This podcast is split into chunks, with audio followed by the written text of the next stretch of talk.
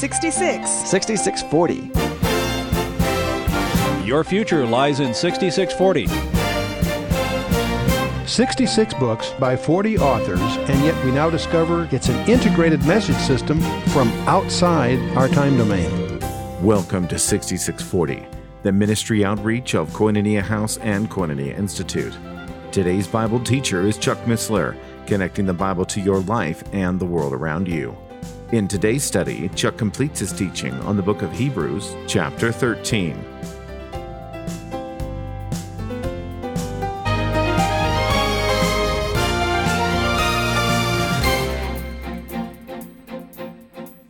And the phrase brought up um, signifies the restoration as being made more em- emphatic by stressing the depths from which Jesus was brought up. It shows the victory was attained after the defeat of death was suffered. It wasn't a mock, it was a real death that he was brought from. The dead. The fact that he could raise Jesus from the dead itself shows that he can meet anything you might have. Not just the listener of Hebrews then, the reader of Hebrews today. Our Lord Jesus emphasizes the deity, emphasizes humanity. He's the God man. He's our Lord and he's Jesus. You see, there's both. That great shepherd, what does that mean? Okay. That's the relationship of the Messiah to the flock, and there are three Psalms that amplify this for you together. Psalm 22, 23, 24 are the shepherd Psalms. The job of the shepherd is what? To meet the needs of the sheep.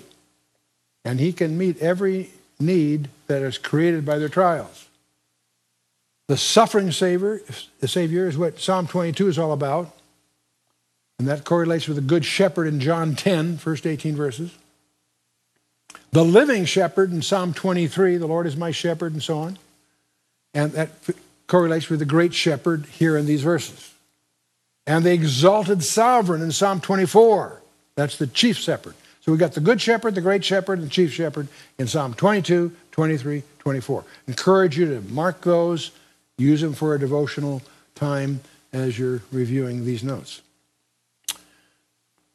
Now, the God of peace that brought again from our dead Lord Jesus and the great shepherd of the sheep brought through through the blood of the everlasting covenant. Their needs are met how? By the blood of the covenant. That's the basis on which he now deals with each of us. That's on the basis of that covenant, a new covenant. Make you perfect in every good work to do his will, working in you that which is well pleasing in his sight through Jesus Christ. Making you complete. Perfect in the sense of being perfected or complete. Okay? and uh, supply, supply whatever's lacking and to correct anything that's faulty. He's able to do that. He can equip for every good work, make them complete. The word perfect is really the concept of complete. To do His will. That's His purpose. That's God's purpose in equipping you so that you can do His will. Working in you that which is well pleasing in His sight. So, God is working out his own pleasure in the believers through Jesus Christ. That's the means by which he does it. And, uh, and, he's, and it's, he, he's the one that's doing it through this one. To whom be glory, and then there's a praise. Uh, obviously, a final exalted praise. Okay. Now, the God of peace that brought again from the dead our Lord Jesus, the great shepherd of the sheep, through the blood of everlasting covenant, make you perfect at every good work to do his will, working in you that which is well pleasing in his sight through Jesus Christ, to whom be glory forever and ever. There are many churches that close their service with that benediction. Benediction. Okay. Five features of maturity summarized here. The scope must be perfection in every good work. The goal is to do the will of the Father.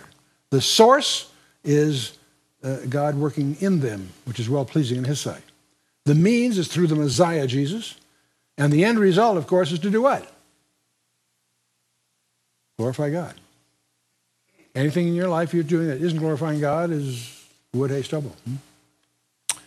Then you get to verse 22. You thought we threw it, didn't you? And I beseech you, brethren, suffer the word of exhortation, for I have written a letter unto you in few words. You're probably saying, it didn't seem like a few words to me. Huh? Well, first of all, notice, I beseech you, brethren. realize, again, throughout this entire epistle, you're reminded again and again that the listener is, they're already believers. They're not unbelievers. I've written to your letter a few words, and he's not saying that they're few in number. What he really means, he could be, he could continue. There's much more to be said, is another way to say the same thing. It's not that this is short. It's certainly not a short little note. But it's just the tip of the iceberg. He could go on much more with many more words, is the way we might express the same idea. Know ye that our brother Timothy is set at liberty, with whom, if he come shortly, I will see you. So he's going to come, if he can, with Timothy, if he's released. Okay, together? That's profound. It, it stuns me to see the volume of commentators that choose to attack the idea that Paul wrote this letter. And I'm not saying there isn't a possibility with somebody else, but all the evidence points in one direction from 20 different points of view. There's another confirmation right here. Timothy, he was one of the best known of Paul's companions and fellow laborers. He was evidently one of Paul's own converts, as the apostle describes him as his beloved and faithful son in the Lord. That's Paul's phrase all through three of his letters. It's evident that his mother Eunice was converted to Christ on Paul's first missionary journey to Derbe and Lystra, and it was on the second one that he picks Timothy up and picks him up, takes him along. And Apostle Paul, you know, obviously was pretty impressed with this young guy, and uh, he took and circumcised him so that he might uh, conciliate the Jews. So, his, since his mother was Jewish, um, uh, Paul made sure he was circumcised so it wouldn't interfere with his ministry. And Timothy went with Paul through Phrygia, Galatia, Mysia, and to Troas and Philippi and Berea in Acts 17. Then he follows Paul to Athens and was sent by him with Silas on a mission to Thessalonica in Acts 17. And, and we find him in, at Corinth with Paul. And again, notice the apostle uh, he's with uh, uh, in Ephesus. Then he's sent on to Macedonia. He accompanied Paul afterwards into Asia, where he was with him for some time. He, all the way through, who's at his elbow? Timothy. Apostle was a prisoner at Rome. Timothy joined him in Philemon.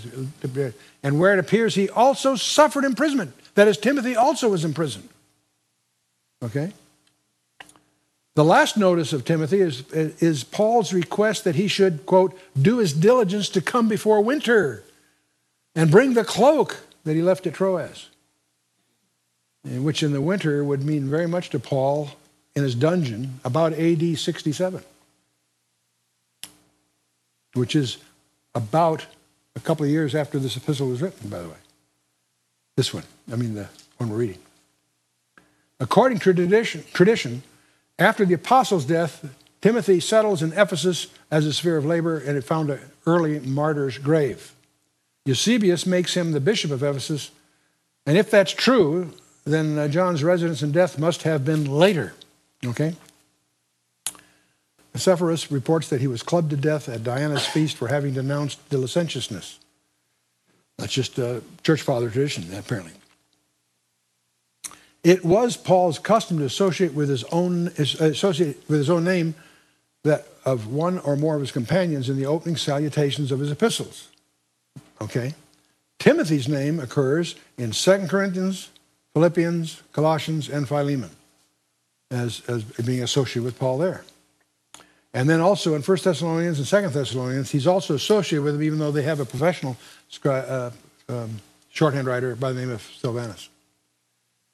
Continuing, salute all them that have rule over you and all the saints. They of Italy salute you. Now, the logical thing is he's probably writing it from Rome. Okay, but some people think, well, he probably wasn't, but doesn't matter. He must have had some Italians at his elbow anyway, okay? They are present with the writer, either inside or outside the geographical borders, who knows? And so, but this does seem to suggest an origin during the first imprisonment, from which, after two years, he was subsequently released in the spring of 63 AD. That's the first imprisonment. And this would have been the, the, the, the uh, writer of the Hebrews is, a, is 63 or 64. Okay. Same period when the prison epistles were also written. Philippians, Colossians, Ephesians, also Philemon was a, in that time.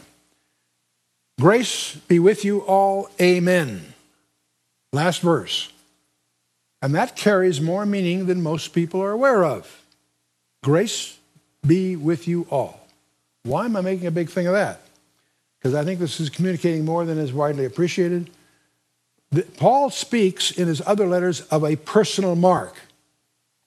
And uh, you need to understand, especially to his earliest epistles, apparently, were the Thessalonian letters. He wrote the first Thessalonian letter. Then, apparently, a forgery of his, a letter by him was being circulated. And Second Thessalonians, I facetiously often call Third Thessalonians, because it's there to refute this forgery floating around. Okay? That's you won't understand Second Thessalonians unless you understand what the forgery apparently was promoting, because it puts that all down. Okay. Now, once you realize that there were forgeries, several passages start to make more sense. At the end of that letter, the Thessalonian letter, Paul includes a, short, a private mark, a personal token, so that they will know it's from him. In 2 Thessalonians chapter 3, verse 17, the salutation of Paul with mine own hand, which is the token of every epistle, so I write. Now he's emphasizing this probably because the rest of the letter was drafted by a professional stenographer amanuensis, if you will. But he would also include his private mark so they would know it was really from him. Okay? What is this token? Well, the salutation of Paul, mine own hand. So I write, the grace of our Lord Jesus Christ be with you all. Amen. Why is that so significant? That signature style is included on every letter Paul writes in Romans, 1st and 2nd Corinthians, Galatians, Ephesians, uh, Philippians, Colossians, 1 Thessalonians, 2nd Thessalonians, 1st and 2nd Timothy, Titus and Philemon. The whole gang all have the grace of our Lord Jesus Christ be with you. We see that so much, we don't realize the inverse. How does Hebrews end? Of course, that way, doesn't it? Why is this so impressive? Because the word grace does not even appear in any of the other epistles. There's one exception. It does appear in Peter, but not as a salutation, as it is here. Paul's the only guy that does that. And he always did it. So when I find it in Hebrews, I think that's not accidental. Okay? Not only that, though, getting back to this Pauline authorship, I'm fascinated because in Peter even talks about Paul's letter to the Hebrews. On account of the long suffering of our Lord salvation, even this is in second Peter, second letter, chapter three. Even as our beloved brother Paul, also according to the wisdom given unto him, hath written unto you. Peter's writing Hebrews. He's alluding to the fact that Paul has written to them, the Hebrews. As also in all his epistles, speaking of them and these things, in which some things are hard to be understood, which they that are unlearned and unstable rest as they do also the other scriptures to their own destruction. Here's Peter making an allusion to a letter that Paul wrote to the Hebrews. If the epistle of the Hebrews ain't that letter, then we've lost one somehow. Because Peter makes reference to a letter by Paul to the Hebrews. And there's lots of reasons why Paul wouldn't normally do that because he's the apostle to the Gentiles, not the Hebrews. But that also helps explain why he didn't sign it. Written unto you, to the Hebrews. And uh, Peter's first and second letter were to Hebrew readers. But it's also interesting, Peter also puts Paul's writing, Peter now, putting Paul's writing in a category of Holy Scripture. They do also in the other scriptures. In other words, he's ascribing Paul's letter as being scripture. We take that for granted, but I'm pointing out there are people that quibble with that. They have a problem with Peter. So, what do we know about the author of Hebrews? He was a Jew acquainted with the details of Mosaic ritualism, obviously. He was acquainted with Greek philosophy. And Paul was a brilliant Greek, fabulous. He had been in prison in the locality where the ones addressed resided. He was at that time in prison in Italy. Timothy was his companion and messenger. Paul was in Rome in prison. He used Timothy to carry messages and sent him on a trip from the west to the east. He hoped to be liberated, obviously, and he ultimately was. This is the same thought that's expressed in Philippians and Philemon, obviously. Paul also uses the Greek word huios as sons rather than a similar Greek word, the teknon which the other writers use, which means children. The other writers use children, like the children of Israel. Teknon is the Greek term. Paul uses huios. They're almost synonyms, not quite. The doctrine discussed in Romans 8:16 and Hebrews 10:15 are in sync. The doctrines discussed in 1 Corinthians 3 and Hebrews 5 are in sync or collinear. The writer says, Pray for us, and he's the only one that does. Here's a list of representations uh, that are found in Hebrews and in Paul's other epistles that are not found in the works of the other New Testament writers. Compare Hebrews 1 with 2 Corinthians 4 and Colossians 1. Hebrews 1 4 and 2 9 with Philippians 2 8 and 9. Hebrews 2 14 with 1 Corinthians 15. And we could go right on through all of these. For the sake of the audio, I'll point out Hebrews 2.14 to 1 Corinthians 15, Hebrews 7 with uh, Romans uh, 2 and Galatians 3, uh, Hebrews 7.26 with Ephesians 4.10, and Hebrews 8.5 and 10.1 with Colossians 2.17. The point is, these are comparisons where uh, the allusions fit that are not found in the other New Testament writers. So that's kind of interesting. And then there's Hebrews 10, verses 12 through 13, with 1 Corinthians 15, 25. Okay, there's another little more subtle, but I think interesting one. In, back in Hebrews chapter 10, there were two quotes from Deuteronomy, from Deuteronomy 32, 35 and 32, 36, two adjacent verses, each quoted. Verse 36 is quoted exactly from the Hebrew. However, verse 35 is not quoted exactly from the Hebrew, but rather from the Greek Septuagint, a slightly different summary way of expressing the same thing. And the quotes in, he, in Hebrews 10:31 happens to be from neither. The author is using his own rendering of the text. He is really not a big deal, except that this there's only one other place that the same phrase occurs, and that's in Romans 12. It's a legitimate way of summarizing, but it happens in that way to be in two places in Hebrews and in Romans 12. A, a subtle fingerprint, but I think it's nevertheless a fingerprint. The author of Romans quotes it the same as the writer in Hebrews quotes it. There's another suggestion that Paul's fingerprints are on the epistle to Hebrews. Okay. In Romans chapter 8, Paul lists a number of things that cannot separate you from the love of Christ. He lists seven things and adds 10 more, right, for a total of 17. In Hebrews 12, we find a similar list. There are seven things and then 10 more for a total of 17. In Galatians 5 19 21, there is a list of 17 things. Just structural things, but they evidence a stylistic um, similarity. Well, now I want to shift gears. We finished the epistle. Let me tell you something that happened afterwards. Do you know that this epistle has a happy ending? Paul's passion was to get his Jewish believers to leave their Mosaic Judaism behind and get out of town. Get out of Jerusalem. that's over. Fortunately, there are three ancient writings, which, if by pooling them together, you can find out what actually happened from AD 64 through AD 70. Josephus was a first century Jewish historian, and he's an unbeliever as far as Jesus is concerned. He was an eyewitness of the events of AD 70. That's why his records are so valuable to us. Eusebius was a Jewish believer who lived in the second century, and Eusebius was a Gentile Christian who lived in the fourth century. And their, their records are very valuable to us.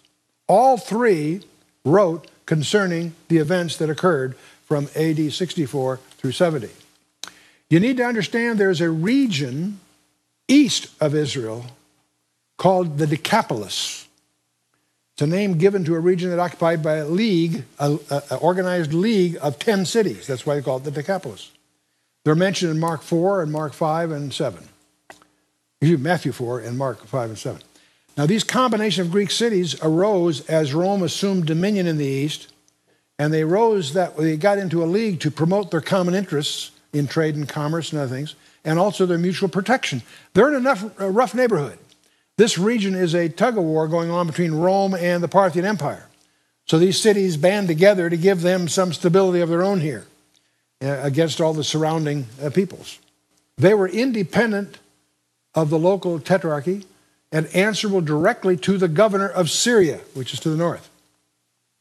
They enjoyed rights of association and asylum. They struck their own coins. They paid the imperial taxes and were liable, of course, to military service, and they're recorded all through the ancient writers. Okay. These are the 10 cities. Damascus, by the way, was one of them, quite a ways up there further. But the one we're interested in is listed number four on this list. It's about eight miles east of Beth Shan.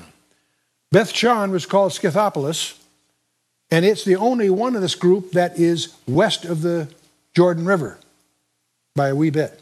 A little south of, of the Sea of Galilee. I'll show you a map here in a minute. In fact, this is probably the place to do that. Okay. There, the top lake is, of course, Gennesaret, or we, we call it the Sea of Galilee.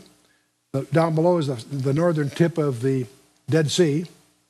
Jerusalem is spotted here for a frame of reference. But there you see the cities of the Decapolis. Damascus is off the scale in the upper right by a ways. Now, what happened because of the Hebrew, the, the letter to these Hebrew believers is they got out of town and they went to a place called Pella, which is of the Decapolis. They waited out during the from 64 to 60 uh, to uh, from 64 to 66. They split out there, and they waited out the war in Pella, the four years that Rome was crushing the, Jerusalem. Okay, eight miles southeast. When Alexander conquered the Holy Land, some of the veterans settled in this area, and this reminded them of the birthplace of Alexander, so they uh, and the capital of Macedonia. So they named it with a Greek name, Pella. It became part of the Roman Empire, of course, under Pompey from 64 AD on. That's all in, in Josephus. When these Jewish believers received the letter, they read it and they obeyed. They made their break with Judaism once and for all, made it complete. Within a two year period of time after the letter was written, the first Jewish revolt broke out in AD 66, not by them, but by the Jews that were foolhardy enough to uh, attack the Romans, which were ready to jump on them. And at that point, the entire community of Jewish believers, numbering tens of thousands, over 20,000 just out of Jerusalem, by the way, left the country, crossed the Jordan River to the east bank, went up to the city of Pella, one of the cities of the Decapolis. Four years later, in 70 AD, the war ended in Jerusalem with the destruction of Jerusalem and the temple. So Judaism was over. And as I say, about a, uh, just as Jesus predicted in Luke 19 and on 21. We'll talk about that next time. A total of about a, from 1.1 to 1. Point, there's different estimates, but call it a million and a half Jews were killed in that Roman conflict, men, women, and children. But apparently, according to three of the early authors, no Christians. They had all split in accordance with the instructions of this letter and the direct instructions of Jesus that we'll look at next time. So there's a happy ending here because of these three, these three ancient writers that I mentioned indicate that not a single Jewish believer lost his life in that conflict because of their response and their obedience to the epistle of the Hebrews. And of course, some of them can be attributed to the instructions of Jesus issued in Luke 21. And don't confuse Luke 21, as most people do, as part of the Olivet Discourse. I'll show you the differences next time. Now, Pella, by the way, what happened later? Pella remained a strong Christian city after receiving the refugees fleeing the, the Roman persecution. It also hosted many monasteries, all during the uh, uh, Byzantine period for 1400 years. Until finally, correction, in the 7th century, when it's overrun uh, uh, by the Persians and the Muslims, uh, it gets rough. Okay, so much for the study. A final addendum that we'll include in the package on Hebrews we'll devote a, we'll put an appendix to all this, an addendum, if you will, to a review of Luke 21. We do that for a couple of reasons. It fits the situation because the same issues are involved there. But secondly, it'll also clear up a lot of confusion. Most people assume that Matthew 24 and Mark 13 and Luke 21 are the Olivet Discourse. It turns out they're not the same. Di- same speaker, different audience, different occasion, different message, strangely enough. And, and if you understand that, I think you'll find it very rewarding. So we'll take a look at that next time. Not to be confused. Both, I want you to read both accounts for next time. Matthew 24, primarily, Mark 13, Matthew 24 are virtually identical except one, for one subtlety in one verse. Read Matthew 24 and Luke 21 for next time and notice the differences between them. Are those differences significant? If so, why? And more importantly, how is that difference helpful to you and me today. It has implications for each of us today. So that's, the, that's for next time as our final wrap up of this study. Let's stand for a closing word of prayer.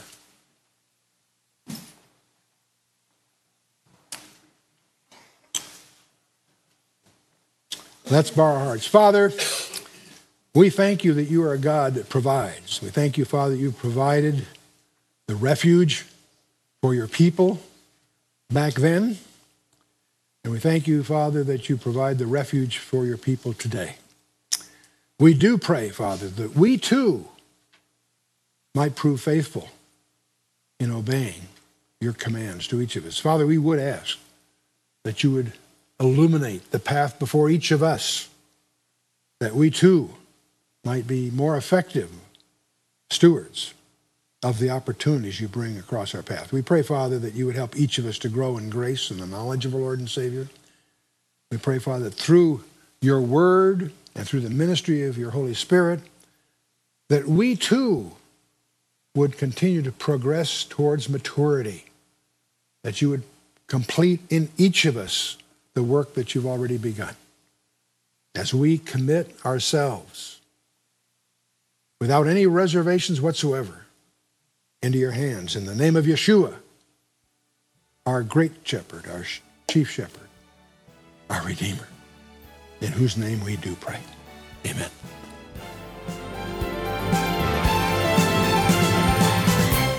You've been listening to 6640, the ministry outreach of Koinonia House and Koinonia Institute.